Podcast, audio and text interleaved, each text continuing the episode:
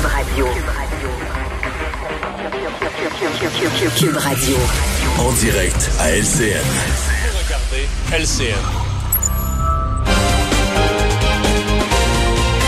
Salut Richard. Salut Jean-François.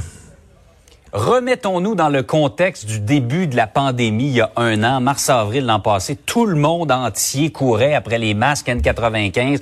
On n'avait rien, on se retournait vers toutes les solutions possibles.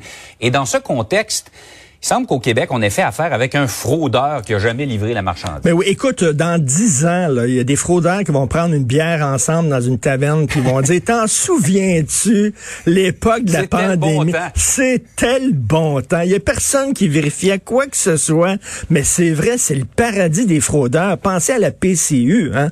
C'est, le- notre euh, premier ministre fédéral passe ses journées à signer des chèques, puis on dit, faites attention, là, c'est facile de frauder la PCU. On n'a pas le temps, c'est urgent, il faut faire vite. On n'a pas le temps de vérifier, puis tout ça. On leur demandera plus tard de nous remettre leur argent. Ben oui, ben oui. Alors, ils donnent la PCU à tout le monde, des gens qui en ont pas besoin, tout ça. C'est vraiment le paradis de la fraude. Et là, les masques aussi, là. Ça prend des masques, ça prend des masques. Là, il y a un gars qui avait une entreprise euh, de, de potes, de, produits dérivés de potes, et on lui, lui a acheté 3 millions de masques. Je sais pas toi, Jean-François, mais moi, quand je veux, mettons, m'acheter une scie mécanique, je vais pas dans une épicerie bio. OK? Ouais. Je vais, je vais dans une quincaillerie. Lui, son, son entreprise s'appelait l'Arbre de la connaissance, déjà. Tout, tout, tout, tout, tout. L'Arbre de la connaissance, alors, OK? Ça a l'air d'une secte plus que d'autres choses. Tout à fait.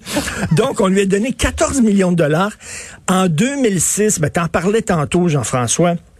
En 2006, ce gars-là a été pincé. Pourquoi?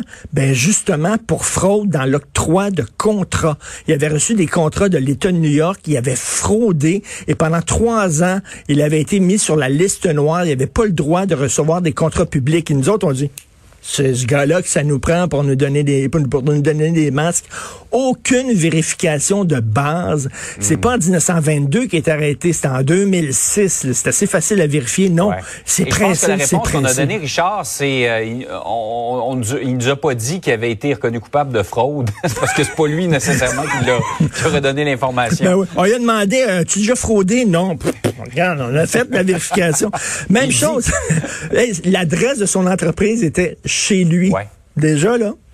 Il me semble une Ok. lumière qui doit allumer. Même chose, on avait donné 45 millions de dollars à un entrepreneur de brassard aussi pour avoir aussi des masques. Le. CHU de Québec avait donné ça. On les a pas reçus. Écoute, nous, on a hâte de sortir de la pandémie. On a hâte d'avoir nos deux doses de vaccin, mais les fraudeurs, là, ils rêvent, eux autres. là. Chaque matin, ils font leur prière. Si ça peut durer encore deux ans, on va pouvoir s'en mettre plein les poches. Donc, c'est bien beau l'urgence, c'est bien beau être rapide, mais il me semble qu'il y a ce qu'on appelle en anglais le due diligence, vérification de base avant Ouais. d'envoyer notre argent à ces gens-là. Il va falloir resserrer ça un peu. Ben, tout à fait. Par ailleurs, les piscines ont rouvert. J'ai profité de ma piscine municipale hier pour aller faire mes longueurs. J'étais bien content. Cependant, les piscines dans les hôtels, c'est différent. Je sais qu'il y a des incohérences. Tu m'en as parlé, Richard, hier. Tu as dit dans une pandémie, c'est certain que c'est pas une science exacte. Il va y avoir des incohérences. Mais ça, c'est une incohérence que je ne comprends pas.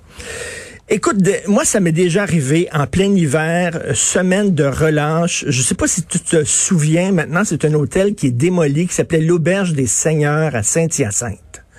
OK, à l'intérieur de cette Ouais. auberge-là, il y avait comme une piscine euh, chauffée euh, avec euh, comme euh, une forêt tropicale avec des palmiers puis tout ça. C'était très spécial, c'était à l'intérieur. J'avais dit à mes filles, on va aller louer une chambre d'hôtel là, puis on va aller se baigner pendant deux jours, ça va être le fun, il fait froid dehors, tout ça. Bon, on avait loué une chambre d'hôtel, c'était pas cher, juste pour pouvoir profiter de la piscine avec mes deux filles lorsqu'elles étaient jeunes. Bon, il y a des gens qui s'attendaient à faire ça dans les hôtels. Les hôteliers étaient contents, Ouais. on leur avait donné le feu vert. Alors, ils ont fait venir de, de- du personnel, ils ont rempli les piscines qui étaient vides, ils ont fait chauffer, ils ont tout nettoyé, tout ça.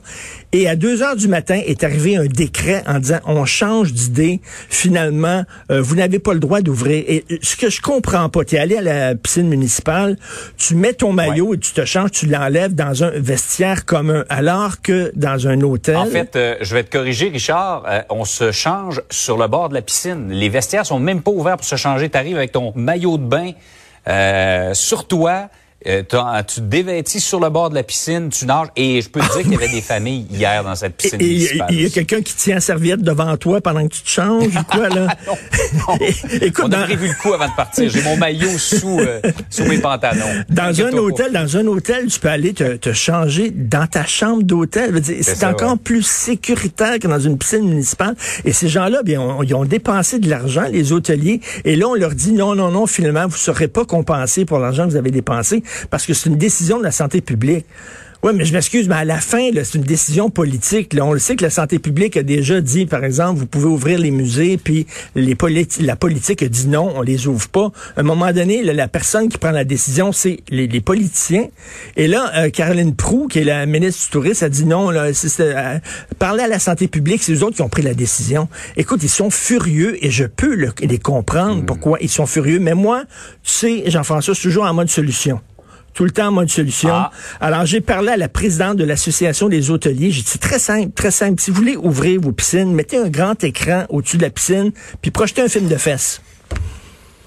Les cinémas porno ont le droit d'être ouverts. Dire, juste au-dessus de la piscine, projetez n'importe quel film de fesses, là. Euh, Blanche-Neige Ok. et les sept saints, et voilà, vous allez pouvoir vous baigner sans aucun problème. Toujours en Pas mode que c'est solution. une activité familiale. Non, pas par contre, là, non. C'est ça. Hey, passe une belle journée. Salut, bonne Richard. journée tout le monde.